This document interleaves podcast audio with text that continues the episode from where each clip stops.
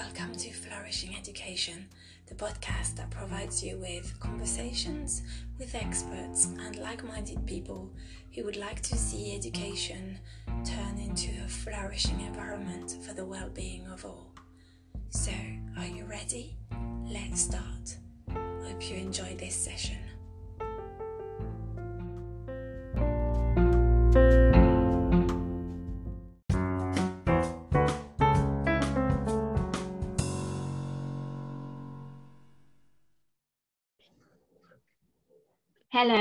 So today I am delighted to be speaking with Professor Mike Higton. Um, Mike is Professor of Theology and Ministry at Durham University. Um, and I contacted him because I read, uh, upon the advice of two of my uh, academic colleagues at the University of Bristol to read uh, one of his many books, uh, Vulnerable Learning, Thinking Theologically about Higher Education.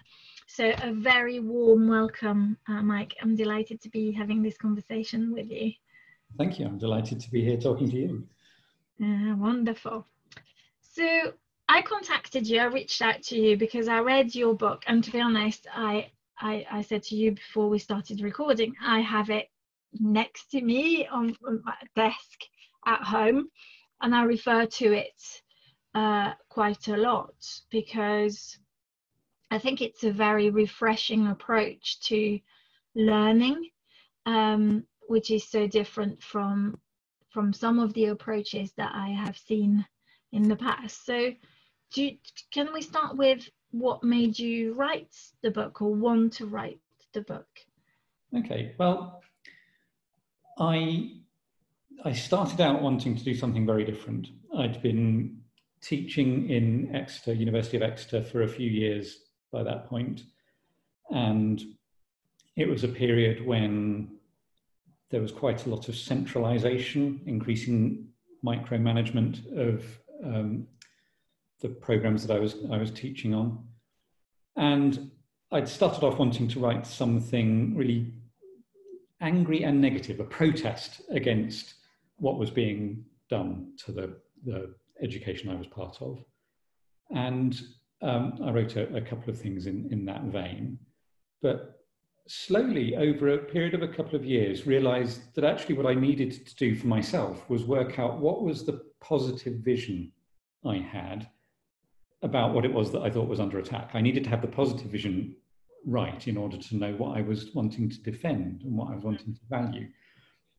So that drove me um, to sort of think more deeply about what the kind of process was that I hoped to be involved in with my students and with my colleagues, and, and why um, the things we valued might be threatened by some of the structures that, that we were facing. And um, I mean, the other thing going on was that uh, I mean, I, I, teach in, in theology, specialisms, uh, modern Christian doctrine. And one of the topics I was interested in was the, sort of the place of spiritual disciplines, of, of, disciplines by which people are formed spiritually in the Christian tradition and the ways they've related to some of the doctrinal topics I was talking about. And I realized that part of what I valued about education, about higher education, the processes I was involved in, was actually the way in which, for me, and I hoped for my students as well, they formed a kind of spiritual discipline.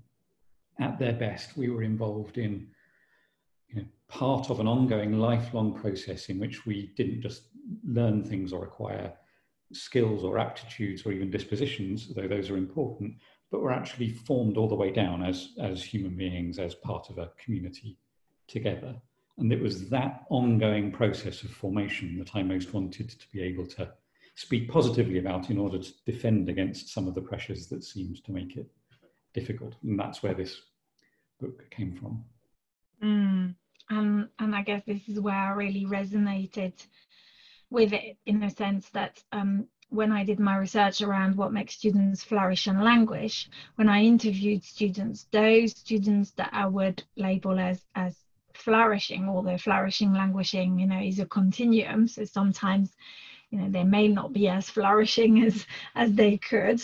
Um, they those flourishing students very clearly expressed what I've labeled as, as spiritual health. So either believing in you know something bigger, being part of something bigger, um, you know, and that could be you know believing in God or you know something else, but also, if not, um, having a real motivation and knowing and a sense of purpose, knowing why why it was that they were studying the top, the subjects they were studying, um, and that is not something that is often talked about. This this particular aspect, which is such an important part of of who we are as human beings. Yeah, yeah, and I mean, for me, it was you know, this sense that the learning you're engaged in in you know, a specific setting, a higher education program or whatever, is seeing that as part of a longer journey and a deeper journey, a journey in which you are thoroughly involved with everything that's in you.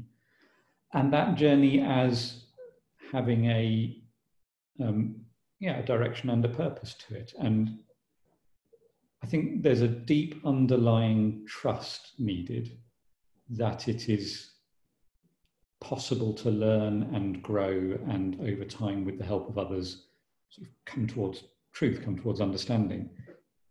And that without that kind of some kind of deep underlying trust that this journey is possible and that it's held in place in some way, it's difficult to make sense of any particular part of that journey, any particular bit of learning that you're involved in. Mm. Yes, yes, totally.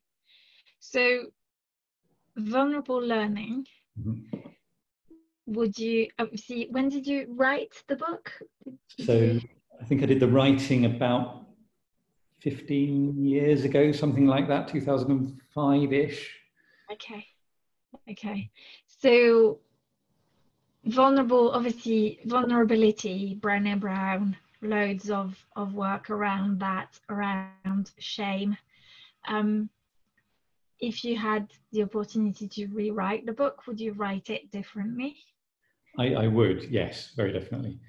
So, um, one way of thinking about the approach I took then is to um, think of the idea of a conversation, both as both literal conversation and conversation as a metaphor for a, um, a communal process of, of learning, and um, thinking about what it takes to become a um, fully engaged participant in such a conversation. And the aspect of that I focused on in, in, um, in that book was about the way in which that you, requires you to be open to challenge, to adjustment, to receiving from others, going into it ready to speak, but also ready to listen and to hear how what you're receiving from others doesn't quite fit necessarily with the assumptions you brought with you, being ready to, to um, rethink in the light of the challenge you hear from others. And the vulnerability I wanted to talk about was that openness to the possibility of change, of being ready to rethink even quite deeply cherished things in the light of what you encounter, in, in the light of what you encounter sort of empirically in the stuff that you might be talking about, but also in the way that that is spoken about and received by other people. Um, and I think at the back of my mind was a, a tradition of um, Christian thinking about spiritual formation, which sees one of the key barriers to that formation being forms of pride, where you, you cling a hold to what you've got um, in a way which prevents you from growing and learning. It harms you as much as it harms other people. And so the vulnerability side was wanting to talk about the readiness to step back from that kind of pride, to be um, willing to be humble in the face of what you hear and receive from other people and being ready to sometimes let go of, of things that really go deep into you that you've you've built um, some of your life around and then wanting to talk about well if if that's part of the shape of the journey that we want to take students on or on ourselves what kind of protection what kind of safety do you need around that for it not to be a destructive process and all of that I'd still want to say in some form. But there are two things I'd now want to say much more clearly that push against at least some of the language I used and some of the illustrations I used. One of those is simply the fact that um, you know, the other side of inviting people to be full and complete participants in, in a conversation like that is encouraging them to speak. People who maybe feel that they don't have a voice or who have been denied a voice in um, particular situations the, the journey to discover that they can speak and that they can contribute and that others can listen to them. And it may be that for some, the, the, the problem preventing them being participants is, is not pride at all, but marginalization of some kind, exclusion of some kind. And in that case, vulnerability is not the key thing that I'd want to emphasize, but encouragement of um, the desire of this community to hear you speak, to have your voice drawn out, and to be enabled and strengthened. Um, and then allied with that, the second problem is just the way in which the that word vulnerability and the idea of vulnerability is a dangerous one to use too freely in a context where there are um, well some pretty dangerous power dynamics. I mean, it is not at all uncommon to come across educational contexts where there is someone trying to write your script for you, someone trying to override you or simply turn you into a, someone who will parrot their ideas or whatever it is, various power dynamics where you're being subordinated to someone else's voice. And in that kind of context, particularly if you're not confident in describing what's happening to you in that way, you don't yet know really whether what's happening to you is problematic or something you should accept. To hear someone like me coming and saying, what you really need to do is to be more vulnerable, that's really dangerous. That's, that could be disastrous. When what you might be needing to do is to resist and be, find the strength in yourself and in others to resist the imposition of someone else's voice. Um, I mean, I, I work now closely with people in contexts where they're being trained for Christian ministry, a sort of university liaison person with a set of church bodies doing that kind of training. And there are, I mean, there's lots and lots of good education in that context, but there are also times when um, that kind of language of vulnerability and of sacrifice and of sort of meekness and humility gets used in really quite a destructive way to help hold in place power dynamics that we should be opposing and deconstructing. So I'm more, I should have been aware of it 15 years ago. I'm a lot more aware, of it now. And so I would write, it's both with that stronger note of encouragement being the flip side. Of, you know, I want you to be a participant in this conversation, I want to hear your voice. And just finding other language for talking about that um, readiness to listen and to change in the light of what one hears and try to find some language around that for nevertheless resisting at times uh, some of the voices that you hear and the need to do that for the sake of health. Mm, yes. Okay, so I, I guess that yeah that makes complete sense and and I love the fact that you know 15 years that's the beauty of of you know we're not the same person we were 15 years ago. So you know your way of thinking and your paradigm 15 years ago and possibly the context was different than it is now. And maybe that's that's how you know it's evolved. And and i love the fact that this conversation is showing how beautifully how we are not you know there's this belief that because we we are um, we have a, a, sort of defined personalities or we define ourselves as being this set person. There's i often see that not just in in students but also in colleagues and also in myself. This need to define ourselves as this like that this is it i'm the finished product. Yeah. um, and in a way you the, the story in this conversation is really showing that you know it's an ongoing journey. We we are never finished. It's never a finished product. Yeah, absolutely. And I I mean I very strongly experience it um, as a journey and a journey which has reversals on it. I mean, speaking about myself personally, I do think that one of the main ways I've had to go on learning has taken the sort of shape I was writing about 15 years ago, where um, you know, even when I was writing about humility and vulnerability, um, let's just say I didn't lack confidence. That's not that wasn't my problem at the time. I, um, I, I was writing very confidently about being humble, and discovering that you know in conversation with others, in conversation, say particularly with um, a series of, of um, my female colleagues who helped me hear how some of what I had said had sounded to them, and then um, more recently, I've been involved in a whole set of, of conversations with um, uh, Black and Asian colleagues talking about their journeys into higher education and some of the barriers they had to face. Um, at times, that's been a, a, a, necessarily and rightly painful journey to realize that some of what I'd said in the past, though I think I was trying to get at some good things, I'd said in ways which had also brought some really problematic baggage with it, and I needed to find new ways of of talking. So I ended up, um, you know, becoming an illustration of my own thesis of that need to, in, in, sort of theological terms, to repent of some of what I'd said, to to to reformulate, and realize that I wasn't as um, I hadn't arrived at the point where I you know, thought I had now you know, knew how to speak about this stuff with confidence. I hadn't arrived at the end of a journey, as you say. I was still at a stage along the way and had a lot further to go.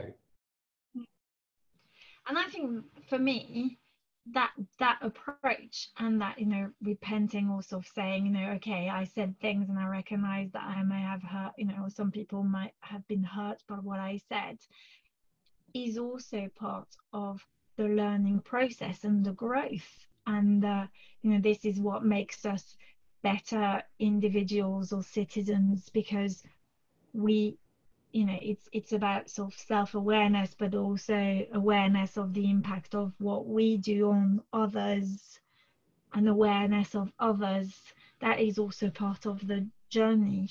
Yeah and that growing awareness i mean that's a lifelong thing of becoming aware of the just the massive interconnectedness of almost any interesting topic we might be learning about um, and any sort of interesting way of talking about that topic, the way in which that's massively interconnected with, with other people's lives and with the communities that, that we're part of, multiple overlapping communities.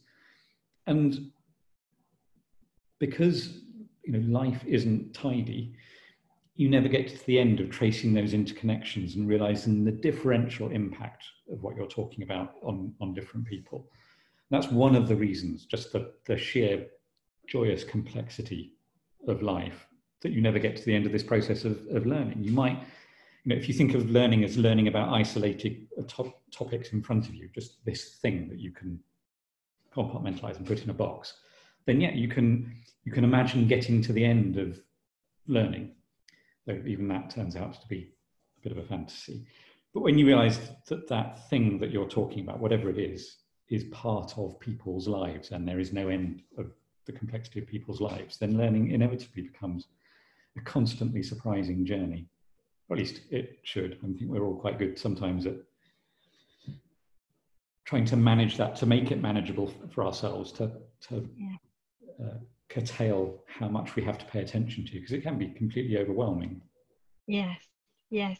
And I think, you know, maybe I guess that's sometimes what I see in some of my students when you know I, they arrive at university to study French, and we sort of we give them you know current affairs or topics that they may have seen in their A levels, and they say, "Oh, I don't want to study this because I've seen it already. I've studied it at A levels," mm-hmm. and and that there's a part of me that I find slightly frustrating because I'm yeah. like, you never ever get to the to the end of of a topic because like you say it's linked it could be linked to other things and and it's much broader so yes you may have like scratched at the surface but that you've not gone really deep into deeper understanding.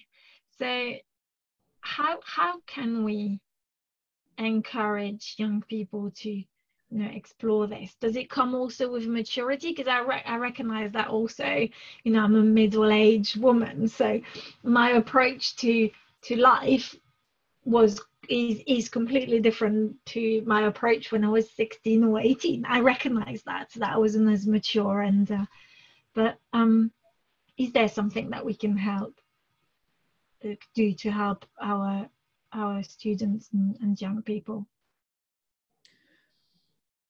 Yeah, I mean, I think for me, when I'm, um, you know, working on a, a, module with a particular group of students in university context, um, one of the things that I end up focusing on quite a lot is um, even by the time we get students in the sort of second and third year of a three-year degree program, um, still trying to say that the, the point of, of, this module is not necessarily for you to come up with the right answers. And it's certainly not for you necessarily to agree with me. Now, you know, if I was teaching medicine, we might want to say something different, or if I was you know, as a mathematician teaching maths, there's slightly more of a sense of there are some right answers and there are some wrong answers. But in the kinds of, of, of topic I'm talking about, I'm much more interested in working with students so that they can see what I'm interested in them is how they respond to and work with what they hear. And you know, they, they, can make a case for something I completely disagree with, but it's the way in which they build that case that I'm interested in. So one of the initial barriers to get past is just the sense that all we're interested in is, is the right answer and whether you get the right answer or not. And if they look in the right place, they'll find the right answer. Um, but then I find sort of beyond that, I mean, I'm teaching in a, a humanities discipline where the sort of long form writing is still at the core of the assessment process. And I find that I end up working through a lot of these um, ideas about the nature of learning and the idea of participating in conversation at the level of working with people on their writing, how they're going to write, how um, I want something which, uh, you know, if they're writing an essay, say, where their voice is there interacting with the voices of the people they've read and are responding to. So, you know, there's that typical question that I still get asked a lot you know, do you want my opinions or, or not in this essay?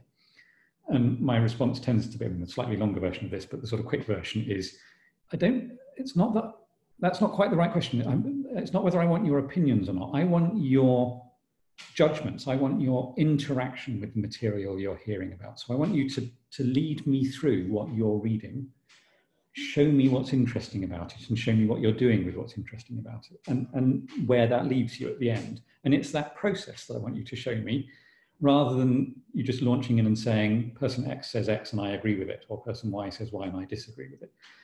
So I'm, I'm sort of rambling a bit here, but working on the process of writing becomes a sort of proxy for thinking about what sort of learning we want people to be involved in and breaking that right down. So I often do an exercise where um, I get students just to write one paragraph of an essay they're planning to write, and then we work together through those individual paragraphs.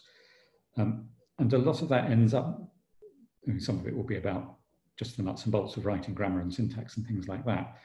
But a lot of it will be about how to manage that thing of your own voice being there, but that voice being hospitable to other voices and responding to them. How to that's quite a an odd thing to manage and isn't always modeled well in some of the stuff they're reading. So how do you explore that kind of territory? I don't know if that sort of yeah, no, no, totally, totally. Because it's, um, you know, for me, ac- academic writing is like a foreign language it, you have to learn to speak this particular language, which is very specific. Um, but it's also about walking on the shoulders of giants. So you would literally, there are, you know, thousands of people who are exploring those topics and those subjects. And it's about, like you say, exploring, okay, which, who says what, and mm. then how do I view what they've said and where do I what is my perception and understanding of what they've said and where would I position myself? Um but that that requires you know that like like you were saying it, it requires not just okay the goal is this bit of paper that says I've got a degree. Um and the goal is about wanting to so i guess in a way it, there's a need to be willing to to be uncertain of of the path that uncertainty. So it's almost like i often say to my students when they arrive in in first year it imagine you've just entered a new jungle. There's no path. What you're going to be doing over the last four the next four years is to just cut your way through that jungle. Yeah.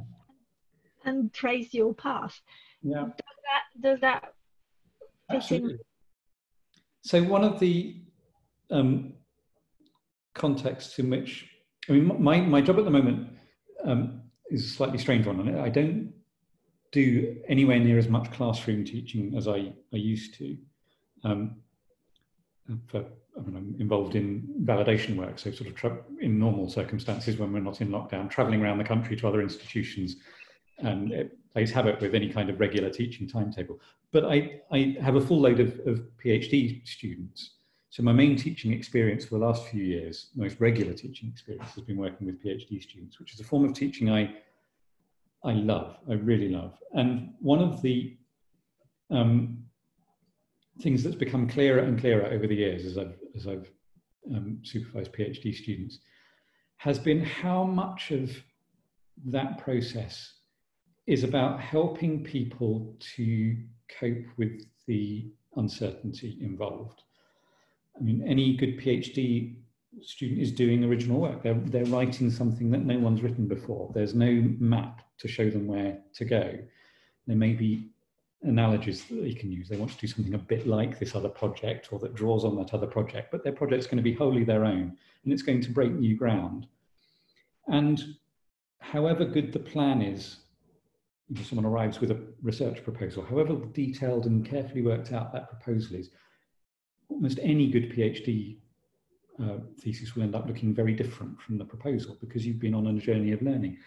And realizing how much of that is a process of um, well, coping with really quite difficult emotions along the way, where you thought you knew where you were going, and then you go through sometimes months of feeling like the direction is unclear and the goal is out of view, and you don't know whether what you're doing is amounting to anything. And one of my jobs at that in that kind of context becomes kind of holding the hope for a PhD student. I've been through this process now you know, um, a couple of dozen times with people, and I know it's going to be okay. I know you will find your way. Um, you know, I've seen enough of these projects to know that you've not taken fundamental missteps. You can't see that you're going to end up saying anything worth hearing, but I'm confident about that. I don't know what it is. I don't know what you're going to end up saying, but I know that you will. And you become the repository for someone's hope. Um, and uh, hold it on their behalf, as it were, so that they can have the confidence to live with that uncertainty for a bit longer, not to, to need to tighten it all up and, and nail it all down um, and sort of get to the point where they've once again got a very clear plan in, in front of them. I mean, there's a limit to how much you can do that as a supervisor, but it, it is a role that you can play to an extent.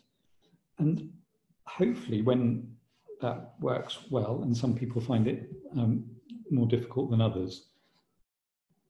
That kind of, um, not quite sure what the right word is, but a sort of protection sounds a bit too paternalistic, but that that kind of encouragement, that kind of holding, is a necessary part for people to take the risks they need to take to explore avenues that might turn out to lead nowhere in the knowledge that the project as a whole will still lead somewhere, or someone is trusting them uh, that it will still lead somewhere. So that, yeah, uncertainty is a huge part of this, and managing uncertainty, living with uncertainty. If everything else around you is uncertain, that becomes really difficult. if you're in a high pressure environment where you're made to feel that everything depends on you getting the result now, then that becomes, that kills the learning process. It makes it overwhelming for people. But if we can help create an environment, and, and fellow students are part of this, family, all sorts of people can be part of this, it's not just um, supervisors, but creating an environment which is safe enough for risk taking, um, which is safe enough for exploration, which is safe enough for uncertainty, um, is a huge part of making learning possible, I think. Yes, totally. Because we know that, for example, you know, Dugas in in in um, Canada has done a lot of of research around sort of general anxiety disorder and and intolerance to uncertainty. So, you know, uncertainty intolerance means that, you know, the more intolerant we are to uncertainty, the, the more likely we are to, to suffer from anxiety and, and things like this. So it makes complete sense. Um, and also, but also, it's really interesting because it links in with a lot of the things that I'm getting from from from my research. So you know, similar to your to that language of vulnerability. I because I, I talk about mental health and the fact that we all have mental health in the same way that we have physical health and that mental health is different from mental ill health. Um, a lot, a lot of the pushback I get around my work is the notion of context and how an environment where you know yes we can look after ourselves as as human beings and you know, there are things we can do to to be well and to help ourselves. But actually if you if if for example the environment you're doing your phd in or you're working in or or your personal environment your socio-economic background all of those things that context creates a lot of pressure then a lot of people say no. Sort this out and then i can look after myself. Yeah. So you know it's a little bit like the what you were talking about in in in the book around you know vulnerabilities that in a way how do we balance this out? Because i think it you know it is really important and and I often, you know, when I start my talks now, I say, right, I'd like to address the elephant in the room first, and then I'll share what I believe.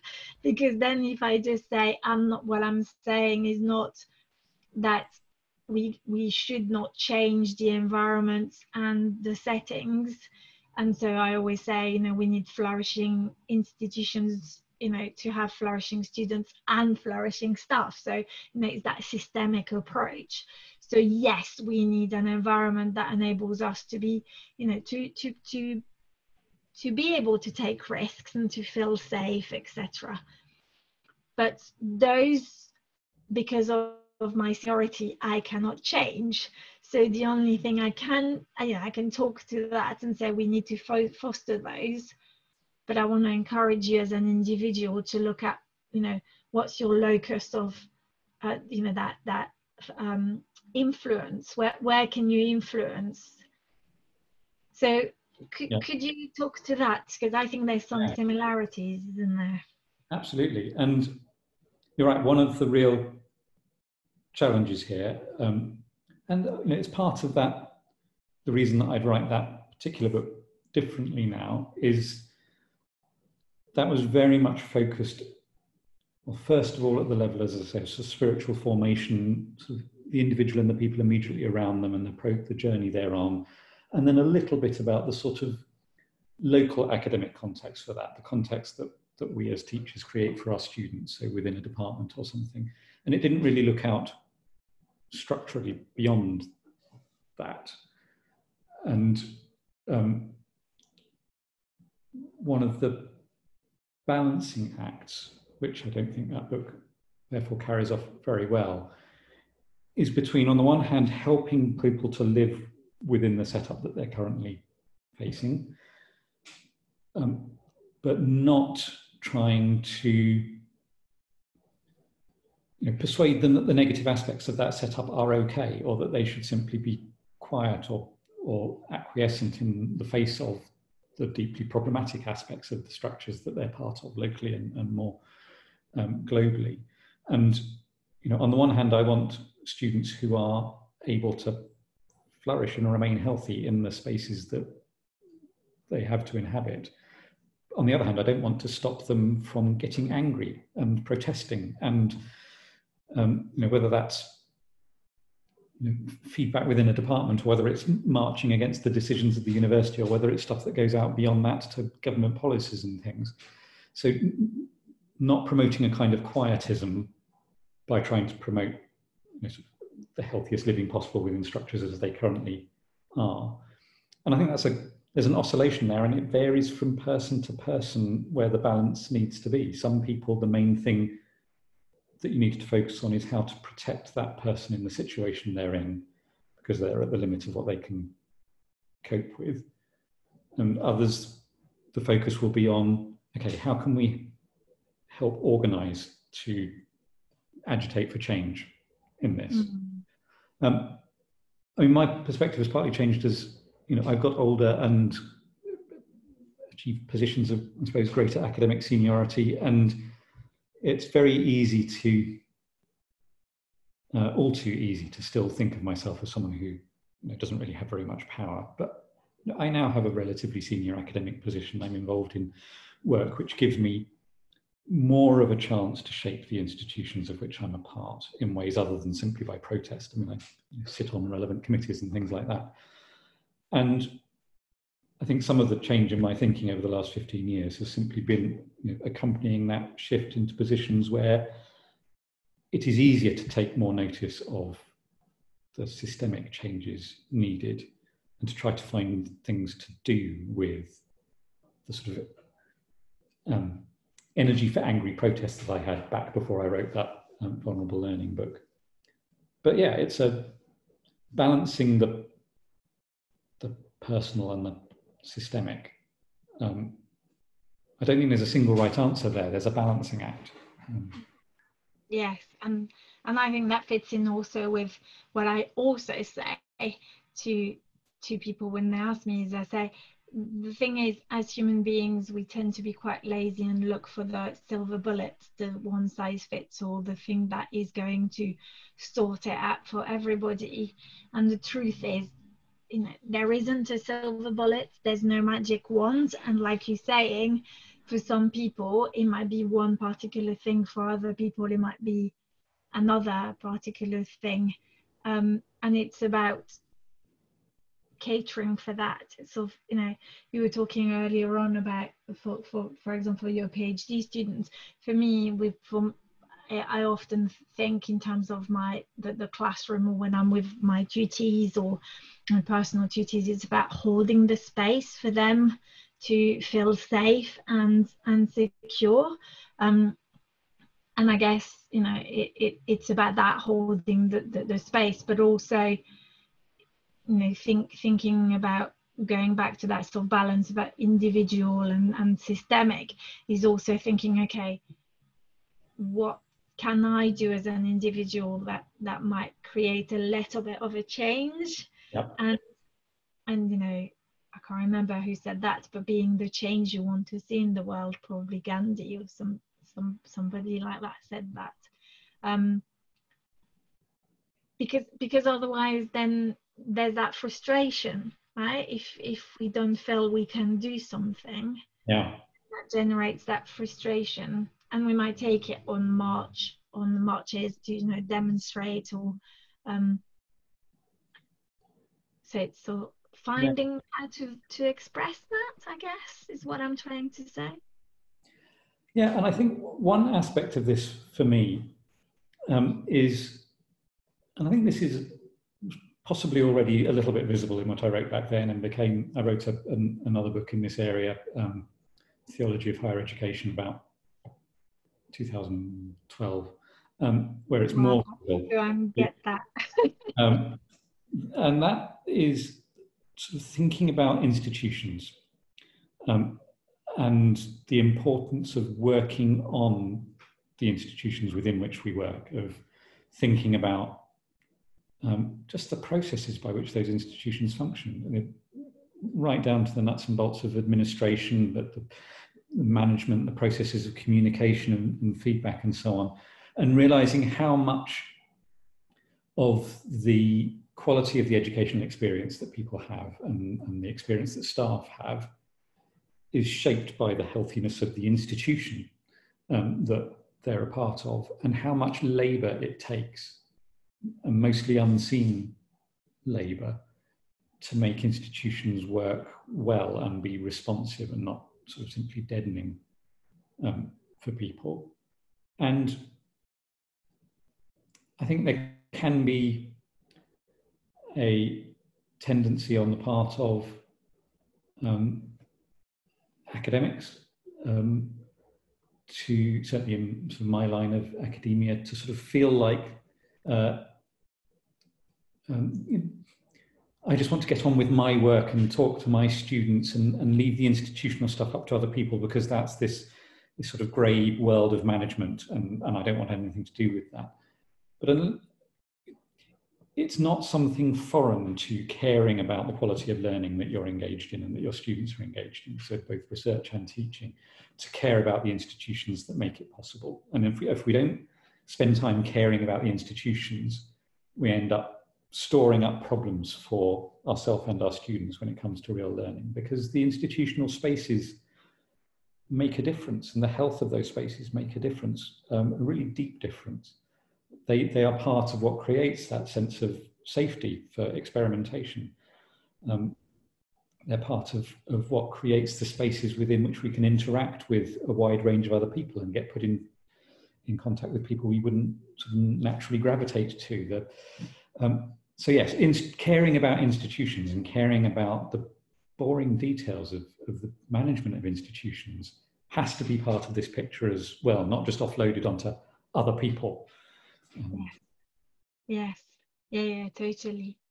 And uh, yes, because the environment plays a big part in the, you know, having, I remember what, you know, I worked in the reason I wrote, I wrote the flourishing students is because I worked in in HE between 2000s and well in that particular institution 2000 2005 then I left and had nine year gap and I came back in 2014 and to say that I was just horrified by what I came back to is an understatement.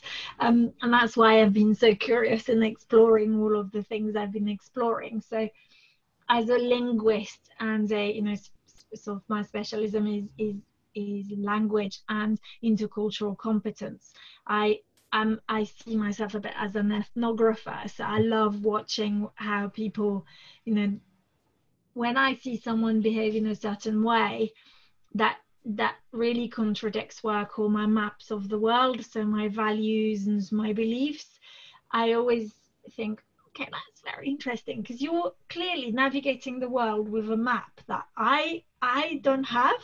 And so rather than judging, I just really look at them and go, right, okay, what makes you think that this map of the world or you know what you're doing is is okay? Mm. Um, and like you, I have seen this notion that you know in our students, but also in colleagues, it's of using words like again because of language for me is so important the university the institution you know senior management as these global all-encompassing words but I often say to, to my students, they sort of say, well, you know, but the university, and I say, what do you mean by that? What what is the university? And then, you know, so my student the other day, she was worried because she's obviously got health issues and was worried that she might not do all of her assignments and why if they kick, if they kick me out. And so I was like right okay let's calm down and look at who's they. So she said the university. And I was like what does that mean?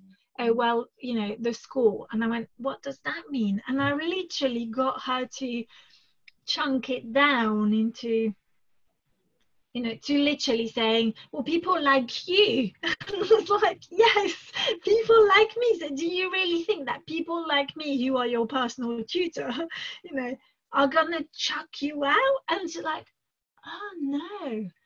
But there's this tendency, isn't there, as human beings, to find for the silver bullets, but also to generalize because it makes it easier. would you would you agree with that? Yeah, that's a really helpful. Um, I love that response of you know who who do you mean by the university? Who do you mean by the school? And it, I've worked in um, a small number of, of, very different universities now, and um, you know, paying attention to the structures they work. It is occasionally true that there's you know there is a centre, and that centre is a small number of people with a great deal of power. Even in the context I was in, where that was most true, that was still only one part of a much more complicated picture.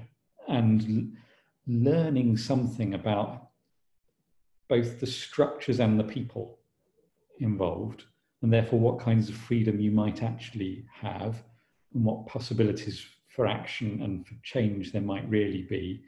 Um, and also, though this can be a really ambiguous thing, um, whether at times you can achieve more by getting involved than by protesting.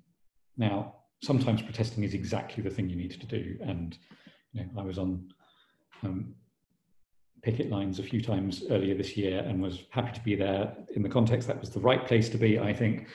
Um, but equally at other times, the right place to be is, you know, in committee meetings, just working through the details of making things happen and building relationships with the other people who need to be convinced and, and doing some of the politics of change. It's a, it's a judgment call as to you know whether you need to be on the outside shouting or on, on the inside um, just work, you know working on on change but both are, uh, are needed and sometimes learning the institution you're a part of and, and the, the relationships the people and the structures is um, the only way in which uh, good change happens there's a um, one of the things i have in the back of my mind as we talk about this um, uh, a friend and colleague in Cambridge, Timothy Jenkins, who um, uh, was, he'd been a university chaplain in Nottingham and went on to be um, Dean of Chapel in Jesus College in Cambridge.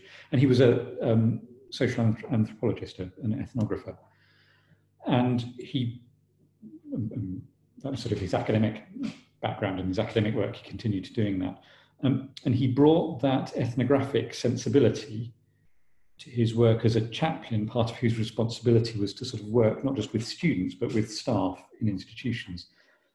And he, he just talked about, um, there's a little book called An Experiment in Providence, which is a collection of papers, some of which are about his experience as a chaplain. And one of the things he talks about being a chaplain was simply noticing what goes on in a university, which sounds like an entirely banal thing to say, but really in the way that you're talking about, noticing the behaviors, the, the assumptions that people appear to be making, the, the interactions that actually make this strange thing that you might be tempted to think of as a monolithic of a university, is just as you said, noticing all the, all the little interactions that actually power that and shape that and the spaces where they happen.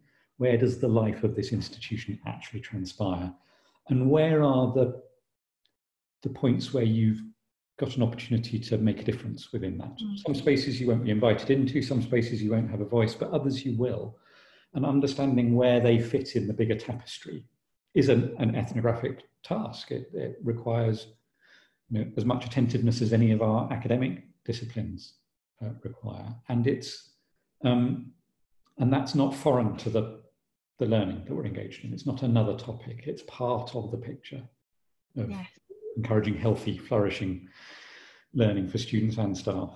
Yes. Yeah, no, I like that. I might I might see if I can reach um, Timothy then in that case as well. That might be a good interview to be had if he's if yeah. he's interested. Yeah, thank you. Um so going back to the to the you know the the context and the current situation and where we are now, how do you view learning for the next sort of like five years or you know if we have another sort of conversation in five years time or 10 years time what do you think what would you like to see changed or do you hope will, will have changed? Well um, you know this is something that many other people are talking about and, and, and many people are talking about with much more expertise and experience than me, but you know, I, for the last while, been involved in a whole set of conversations about, um, well, racism and about decolonizing the curriculum. And um, for me, that very much fits into the kind of journey we were talking about right back at the start, in that, you know, with the help of some of my black friends and colleagues and Asian friends and colleagues and others, talking to them about their experiences of particularly studying theology in higher education contexts and studying for ministry in the kind of institutions that I, I work with. Um, and hearing how differently some of the language and structures and processes that I'm involved in maintaining have sounded, or how differently they've been experienced from their point of view, how things which I had thought of as neutral are very far from neutral, how, how things that I thought of as positives have a real negative edge to them. So continuing that journey where I've learned to speak less about vulnerability or to be much more cautious about language like, like that. Um, I'm also realizing in other ways um, just how um, yeah, how exclusive or marginalizing some of the the ways I've taught in the past have been. And you know, there are the, the obvious things like looking at the um, uh, the names on my bibliographies and, and so on, and realizing how narrow a sector of the human conversation those names represent. But it goes much more deeply than that, and I feel like I am you know, belatedly on a journey that's got a lot further to go. And I'm very grateful for the patience of those people I'm talking to and working with who you know, haven't completely given up on me or, or on colleagues in a similar position yet, though they've every reason to do so. And just looking to see how deep the transformation in our, know, as I say, in my case, the sort of curricula in, in Christian doctrinal theology need to be. And there's real excitement there. There's wonderful resources that I'd overlooked and been insufficiently aware of, but also really painful realizations that I need to, you know, stop saying some of the things I've really loved saying in the past because I now realize that they have different valences for different audiences. I look back at not so much now the stuff I wrote on education, but some of the stuff I've written in the Christian doctrine area and it's it's a painful thing looking back at stuff I wrote 10 years ago and thinking, how could I not have been more aware of you know, who wasn't in the room, who I wasn't mm. feeling back then? It's it's um, embarrassing and shaming, but the important thing is not to sort of wallow in the shame and sort of get stuck on um, trying to sort of feel and express enough guilt about it, but to change and to to work with others to change well. And I'm I, you know, most days find that an exciting challenge, and I look forward to seeing where it leads. Uh, you know, there are days when it's really difficult, and I get that sense that I was talking about in PhD students of not knowing where I'm heading, or not knowing whether there's any way of saying some of the things I thought I wanted to carry on saying, and there's that feeling of, of loss of direction. Most days, though, it's a, you know, an excitement and a privilege still to be in a position where I, I get to have these conversations and get to, I hope, carry on learning and changing. Yeah, oh, I love that.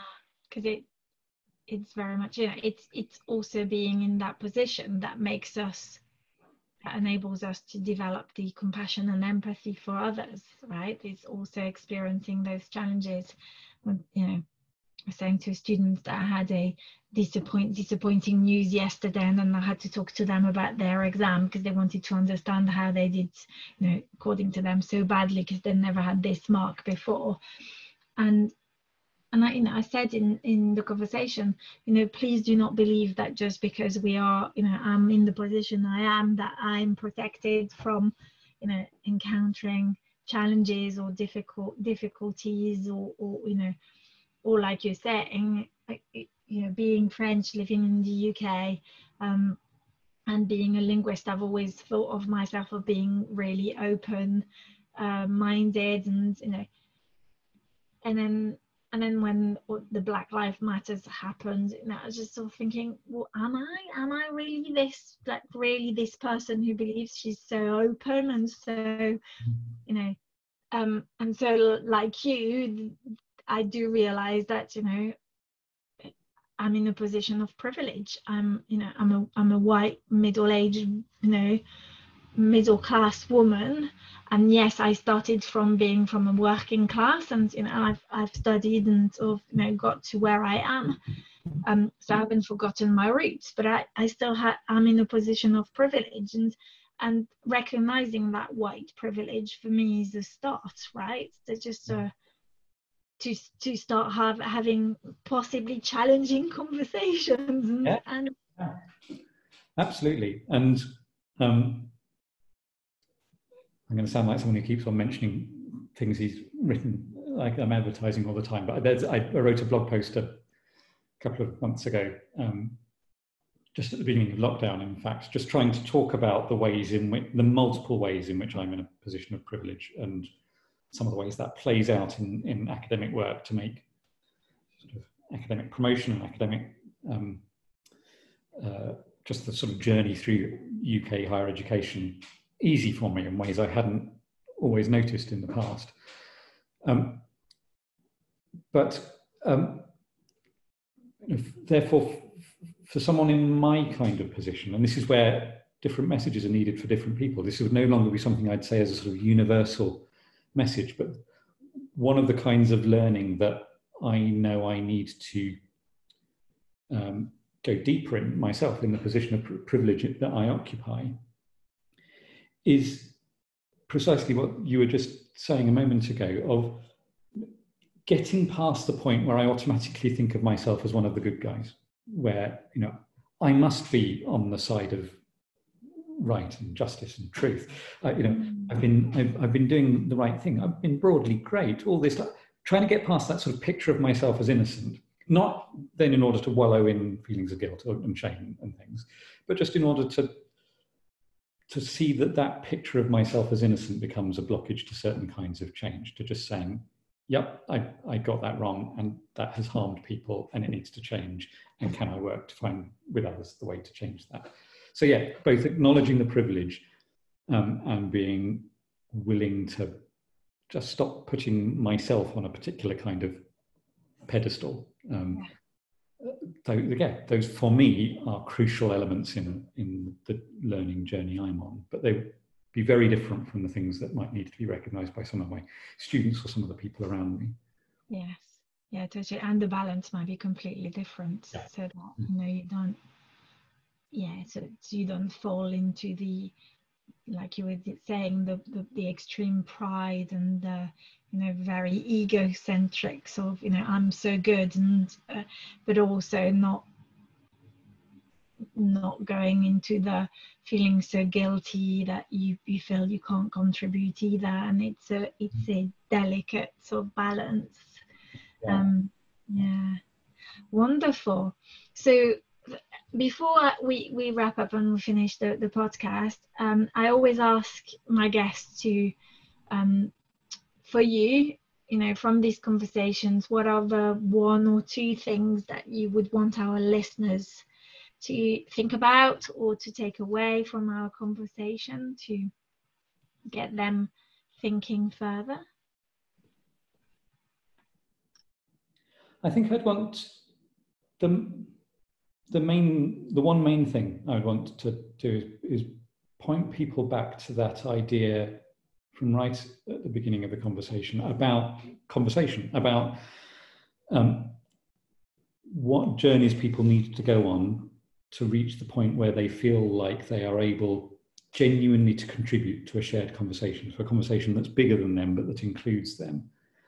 And you know, that sense that for some people, you know, the main thing they need to do is stop shouting all the time and start listening a bit more. For others, it's practicing their voice so they're able to speak, uh, not so that we become a, a cacophony just of people speaking at each other, but so that there's a real engagement with one another, but in which every voice is listened to seriously. And that picture of a conversation is what we're inviting people into, particularly in sort of humanities style work where I think that's right at the fore. I mean, versions of it are true in the sciences and other subjects as well, but particularly you know, in humanities style work where in, in, a university context, it's very directly you write that conversation, you experience that conversation in class. Think about that, you know, the ideal ongoing conversation and what journeys people need to go on from where they are to the point where they can become valued participants in in that conversation as a whole. I love that. Thank you. Um, thank you so much for, well, for the conversation. I've thoroughly enjoyed it. Oh, that's been great. Really, really insightful. Thank you so much for your time. Um, and um, what I'll do is obviously when I when I release the uh, the podcast, I'll I'll email it to you so you can share if you if you want to share as well. Thank you. I've, I've had a great time. Thank you very much. It's been great Thank fun. Thank you very much. Thanks. Bye. Bye.